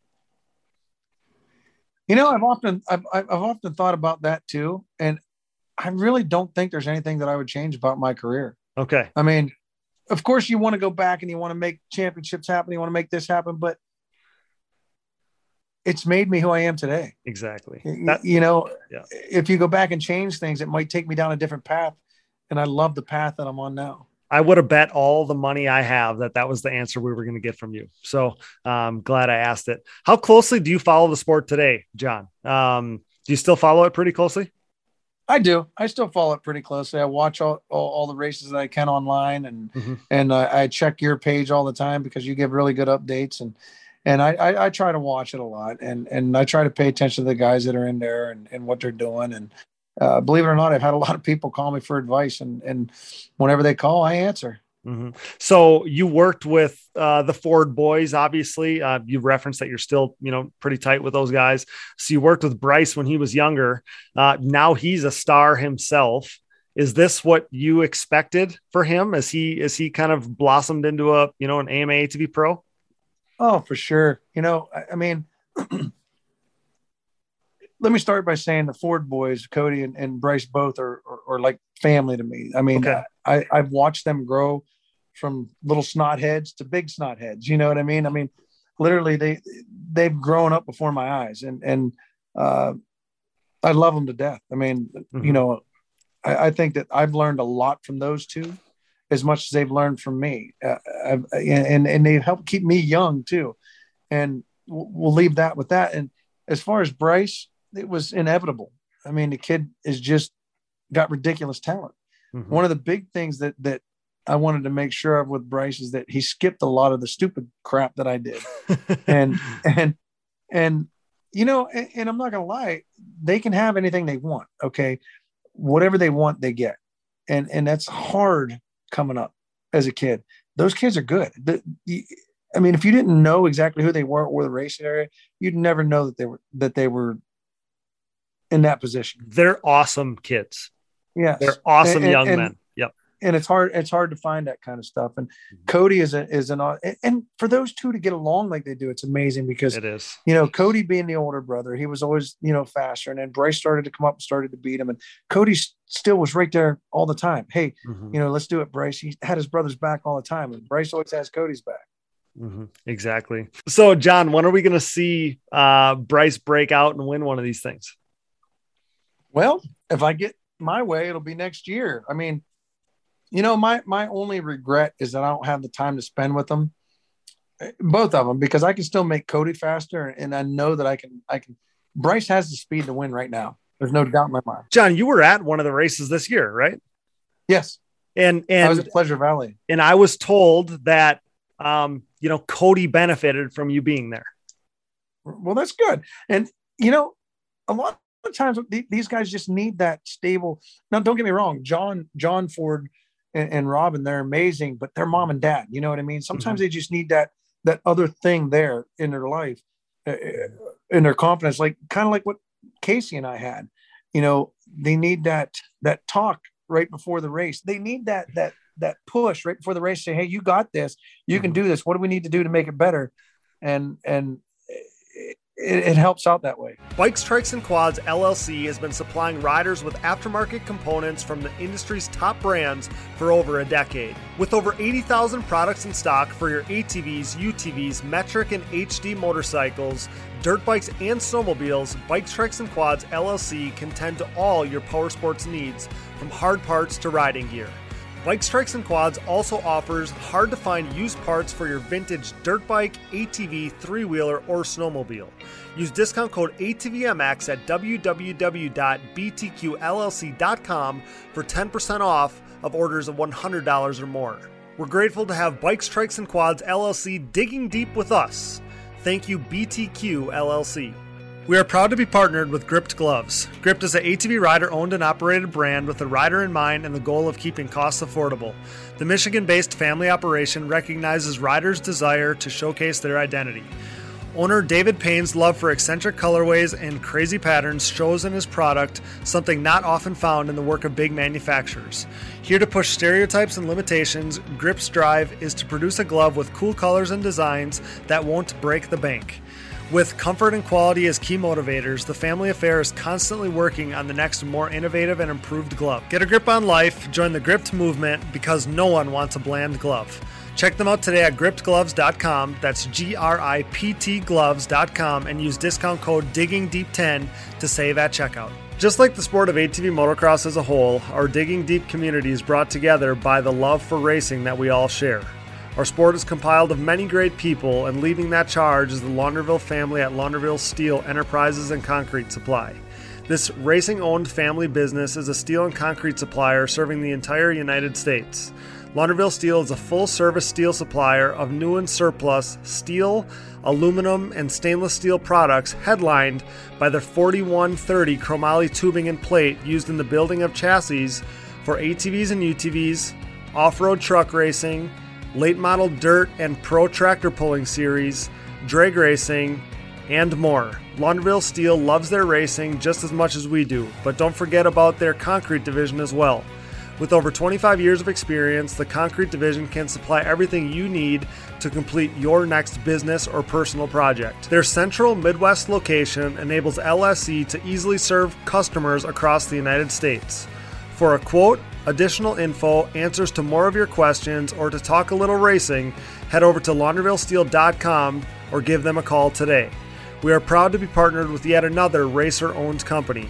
Thank you, Launderville Steel Enterprises and Concrete Supply. Thanks for listening, and remember to support our partners. Now back to the show. Here on Digging Deep, we've discussed um, you know, current A M A A T V Pro Class Racing to the nth degree, uh, including how stacked it is this year, um, how stacked it was, you know, this past year, obviously how great the racing has been. So when you try to compare like today's racing, when you look at today's racing and compare it to when you were racing, John, uh, how does it stack up? You want to know my truth? The truth? I, I do. I do. Because I might sound a little harsh on this. Well, but I knew that I knew that you were going to have a passion to take. That's why I wanted to ask the question. Right. Now, don't get me wrong, and, and not taking away anything from these guys nowadays, but mm-hmm. in my in my time, we had Chad Wienen, we had me, we had Joe Bird, we had Tim Farr, we had oh the uh, names, uh, the names, yeah, never, yeah, never. Dustin Wimmer. Yep. How many how many champions do we have in one race? You know what I mean? Mm-hmm. We had yeah. tons.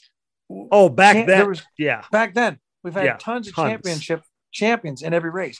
Yep. At any given day, there could be one of six or seven guys that could win. Mm-hmm. Now, you know who's going to win.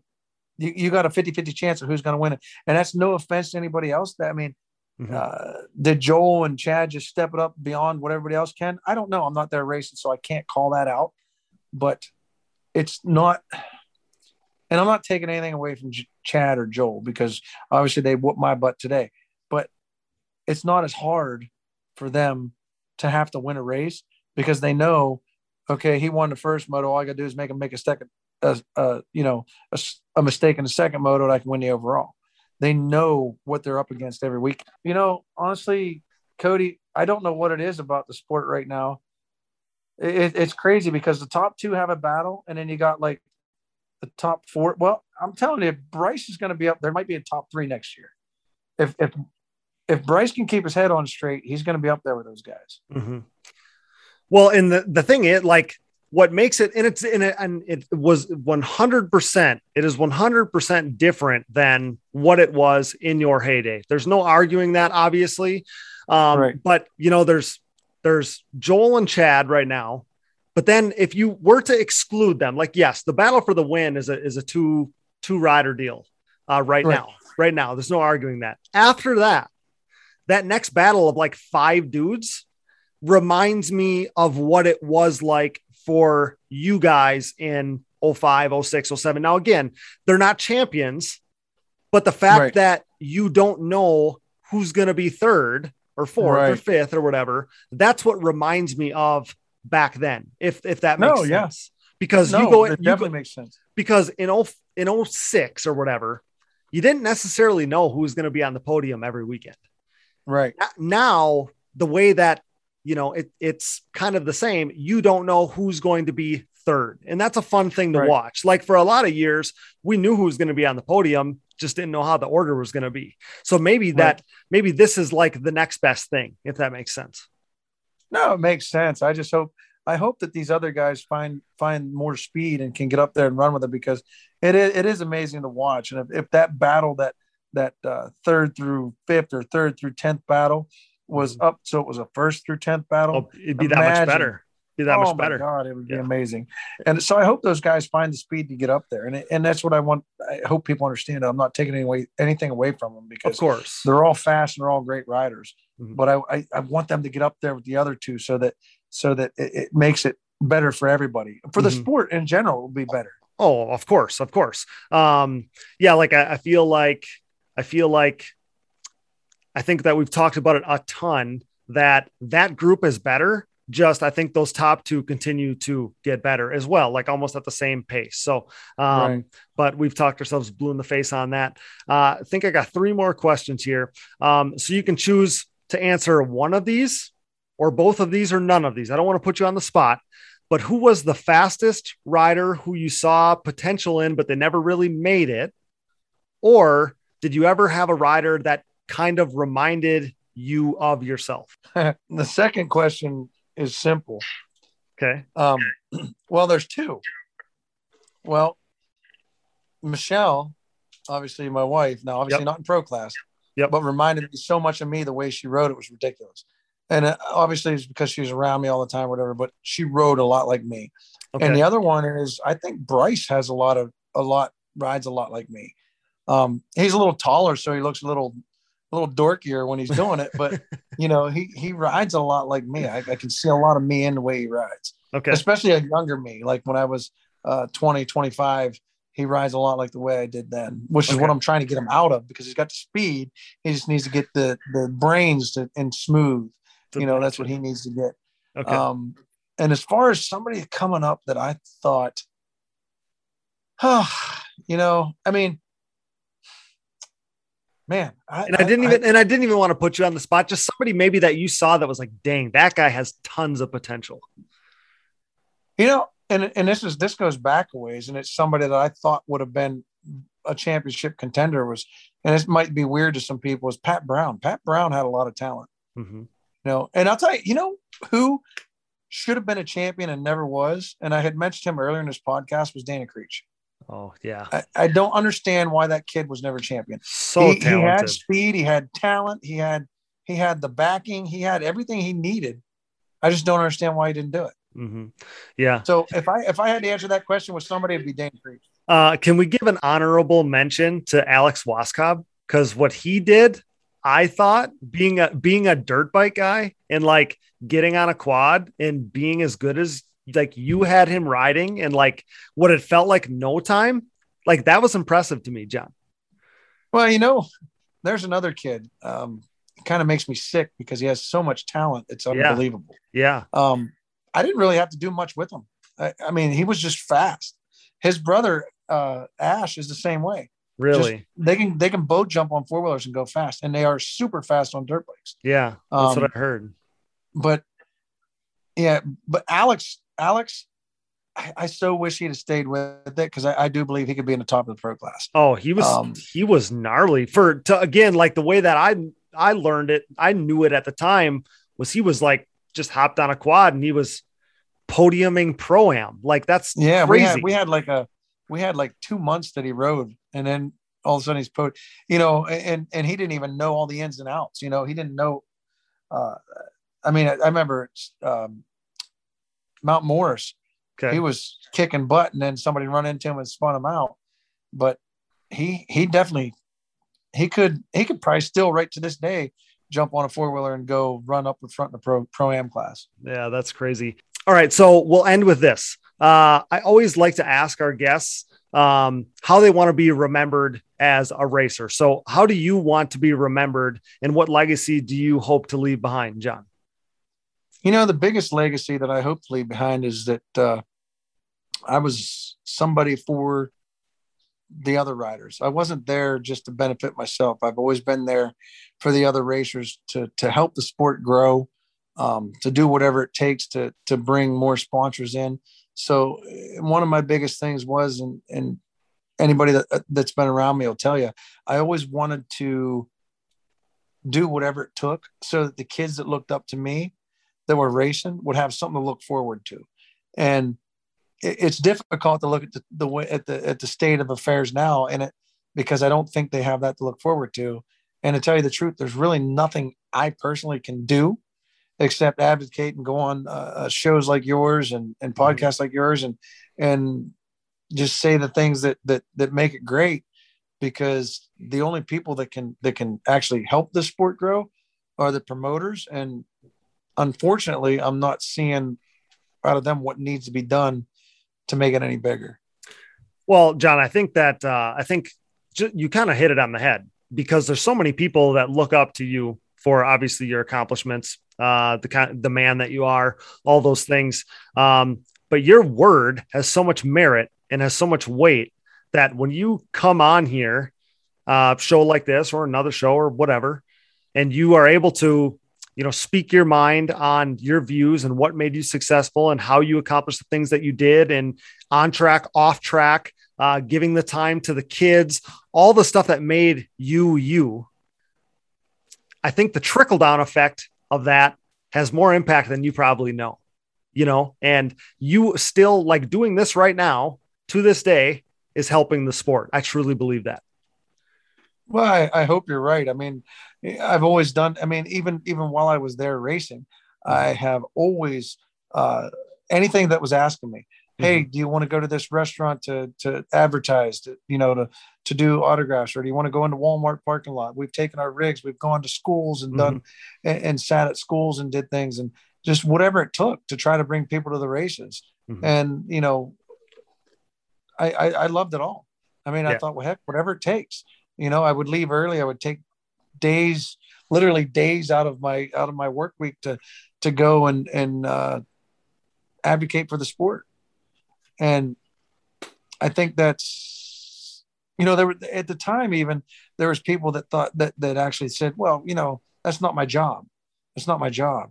That's the promoter's job. Well, regardless, it's only going to benefit it's your, you. It's only going to benefit right. you, well, whether it's, whether it's your job or not. Just like I try to tell my guys that work for me now, mm-hmm. okay, that they'll say, well, why am I doing this? Well, okay. First of all, you're getting paid. Second of all, if you don't help me keep my business going, if my business goes out of business, you lose a job. No, it makes sense for you to want to help me keep my business going, so you keep getting paid. Mm-hmm.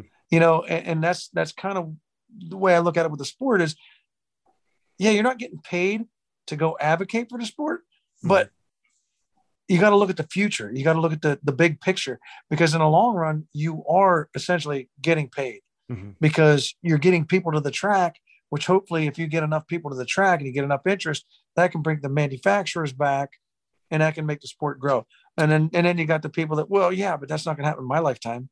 Maybe not, but what if your kids want to race? What if your kids' kids want to race? Mm-hmm. You know, how about you think of somebody other than just you right. and think about down the road? Well, and this is a microcosm of everything in life, because no, no matter what you're talking, racing or something else, job, whatever, you get out of it what you put into it. So exactly. if you're going to do bare minimum, whether it's P R, whether it's, you know, training, riding, bike prep, work, studying, whatever it is, if you do bare minimum, you're going to get bare minimum results. If you do, exactly. if you go to the nth degree, you're going to get the best possible results for you, period. Right. So that's a, that's a microcosm of everything.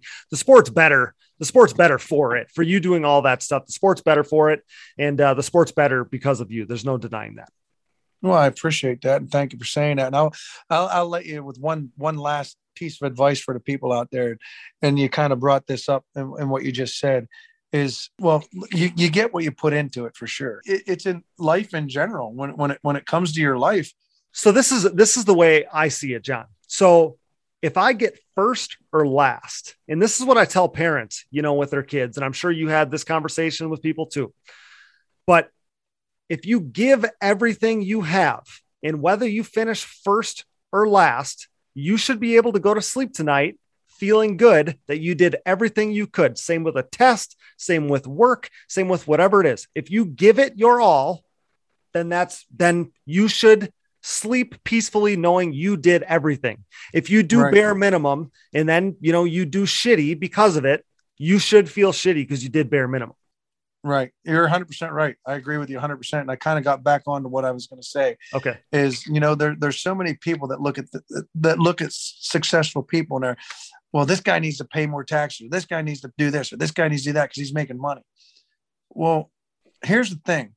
Instead of hating on those people and being jealous of those people, hang out with them, mm-hmm. be around them, make them your friends, because learn from them and say, hey, how'd you do it?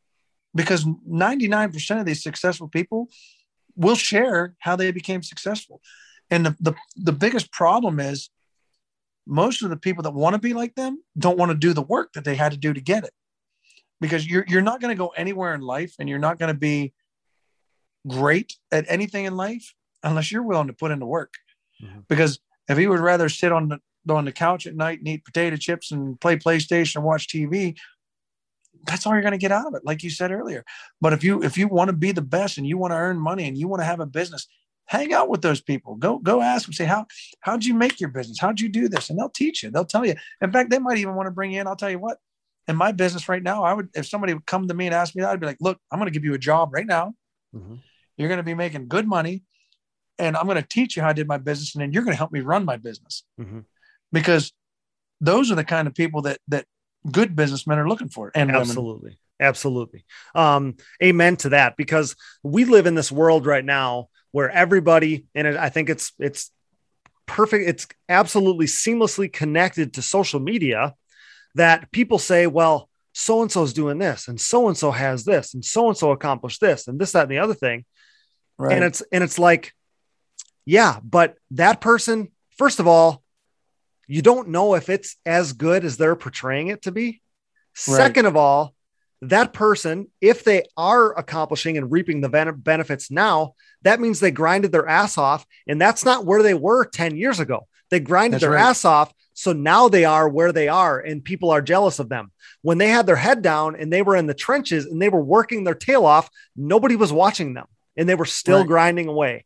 And right. I think everybody, not to get too motivational here, but everybody that's listening right now, no matter what it is, this sport, whether it's your schoolwork, your job, relationships, whatever, like do the extra, go the extra mile. And someday somebody, you know, whether it's today or tomorrow or the or next week or next year, somebody's going to say, man, look where that guy is. Look where that girl right. is. Look what they yeah. accomplished. But you have to be willing to work when nobody's watching. And I think that that's some of what you were touching on. That you're one hundred percent right. And and that's, that's like now, like our business is doing really well. And actually we got two businesses are, that are doing, doing really well. Mm-hmm. And uh, the thing that a lot of people don't know is right now I'm staying in a hotel. You know, I, I was at work. We we started work at six thirty this morning. We worked till se- uh, about quarter till seven tonight, and went to my favorite place, which is Sheetz, and got food and came to the hotel. And here I sit because we're going to get up at six thirty tomorrow, mm-hmm. and we're going to do it all over again. This is my company. You know, this is my company that's doing pretty well, and people don't see this part of it. Mm-hmm. They only see it, you know, if I'm driving my new truck or if I'm riding my dirt bike or whatever. Well, look at this, what he has. Well, yeah, I haven't seen my family in four days. And you work your ass you know? off for it. You yeah. work your ass off for it. That's so. right. You know, we work sixty, seventy hours a week. So mm-hmm. yeah. those are, those are the things they fail to see. Mm-hmm. Amen to that. John, I don't think that there could be a better way to end this. So, um, you know, wrapping up everything that we talked about, you'll always be a fan favorite. The fans are going to love hearing uh, from you again. I, I love this because I feel like we tied up everything that we didn't get to in that first episode. Uh, I feel so good about this. I can't thank you enough for your time. You've been so gracious. It means so much to me. And uh, pal, I appreciate it so, so much. I, I won't be able to tell you how much I appreciate this. Well, listen, you know, I love doing this kind of stuff, and I love advocating for the sport and, and uh, your podcast. It's awesome. Um, what you're doing for the sport is great. So, I mean, if you just want me as a guest once in a while, or if you have more questions that come up, hell, let's do, let's go for a part three. Yeah, let's do it, John. So yeah, if you're, I mean, you've teased that you might be coming back uh, to race maybe at some point, who knows? So if you come back, uh, we're, you know, we'll, we're going to talk to you about every single lap that you do. Right. Um, but even if you, even if honestly, even if you make it to a race, if you make it to a race again, uh, let's bring you back on to talk about the race that you go to. Cause you, you see things, uh, you know, obviously, um, differently than the rest of us do, being a A T V racing legend like you are. So, uh, let's definitely do that. We'll definitely get you back on sometime in the near future. But uh, again, for all your time, Uh, whether it was, you know, February twenty twenty or, you know, October twenty twenty-one, I can't thank you enough. I appreciate it so much. And obviously our listeners are appreciative too. Not a problem at all. I appreciate you guys all being there. Awesome. Well, thanks to Rocky Mountain A T V M C. Click that banner on our website for all your gear and parts needs, as well as to help us out. And John, allow me to wish you and your family all the best. Thanks so much for all you've done for the sport. Thanks for being a great role model for myself and so many others out there. Thanks one more time for all you've done and, and for doing this with me and everything else. And uh, we'll, we'll plan on getting you on again soon, but all this time, man, it's been a, it's been an absolute pleasure. I can't thank you. I can't thank you enough. Well, thanks, man. It's, it's uh, made my night special too. So I appreciate it. Awesome. That's a wrap. Thanks so much. All right, brother. Well, you have a good night. It was good talking with you. Thanks so much, pal. Have a good night. All right, buddy. What did I tell you? Was it everything you hoped for and more? I sure thought it was. Major thanks to tonight's featured guest, Mister John Natalie, legend. Thanks to producer Dallas Jansen, my brother, for all his hard work. Thanks to Brooke and A M A official Harv Whipple. Thanks to our donors. Remember, you can find those donation links on our website. We appreciate you guys so much who graciously donate. Thanks to our partners, C S T Tires, shop dot c s t tires dot com, Yamaha, thanks to Blue Crew. I'm Team Blue Crew now, which is awesome. Stoked on that. Valvoline, S S I Decals, D I D Racing Chain, Namira Technologies, Bronco A T V and U T V Components, Impact Solutions, Launderville Steel Enterprises and Concrete Supply, four works Carbon, D P Brakes, Gript Gloves, Factory forty-three, Bike Strikes and Quads L L C, and Manscaped. Get twenty percent off and free shipping with code digging deep twenty at manscaped dot com. Support the brands that support our show, and don't forget to use those codes to save. You can find it all on our website, and be sure to click that Rocky Mountain A T V M C banner for all your gear and parts needs and to help us out. And most of all, thanks to you guys for listening. Our show merchandise, including Digging Deep shirts and hoodies, our Quad Guys Get Hot Chicks shirts and hoodies, back-to-back national champ merch, and more are all available at shop dot digging deep a t v m x dot com today. As I mentioned, if you're looking for another easy way to help support us, visit our website and click the Buy Me a Coffee button. This allows you to set up a one-time or monthly contribution to support our efforts. Keep sending your questions, stories, and topics in. We're going to feature those on an upcoming episode, and don't hesitate to call into our voicemail line. And don't hesitate to call into our voicemail line to propose that to us, because we'd really like to play it on the show. That number is nine two zero, five six nine, three five one nine. Do it. Also, you probably saw on social media, as I mentioned already in this episode briefly, Yamaha and I joined forces on a personal level, and we're going to cover the building of my race quads on the show here. So we're going to feature conversations about products and mods right here on the podcast. So for those of you who have been begging for more tech talk, you're really going to enjoy this. Speaking of social media, follow the show Digging Deep A T V M X podcast and myself, Cody Jansen, for additional content, coverage, and more fun stuff throughout the off-season. As for the podcast, you can find us on Apple Podcasts, Google Podcasts, Amazon Podcasts, Spotify, Stitcher, and more. Wherever you find podcasts, you'll find the Digging Deep A T V M X podcast. All episodes, additional podcast providers, sponsor links and discount codes, or show merchandise, fantasy info, and more can all be found on our website, digging deep a t v m x dot com, so check that out today. Be a friend, tell a friend, please download, subscribe, rate, review, and share. And with that, for John Natalie, Brooke Catherine, Dallas Jansen, and I'm your host, Cody Jansen, thanks for listening to the number one podcast in A T V racing, three million downloads and counting. Until next time, thanks for joining us and digging deep with the stars of A T V motocross.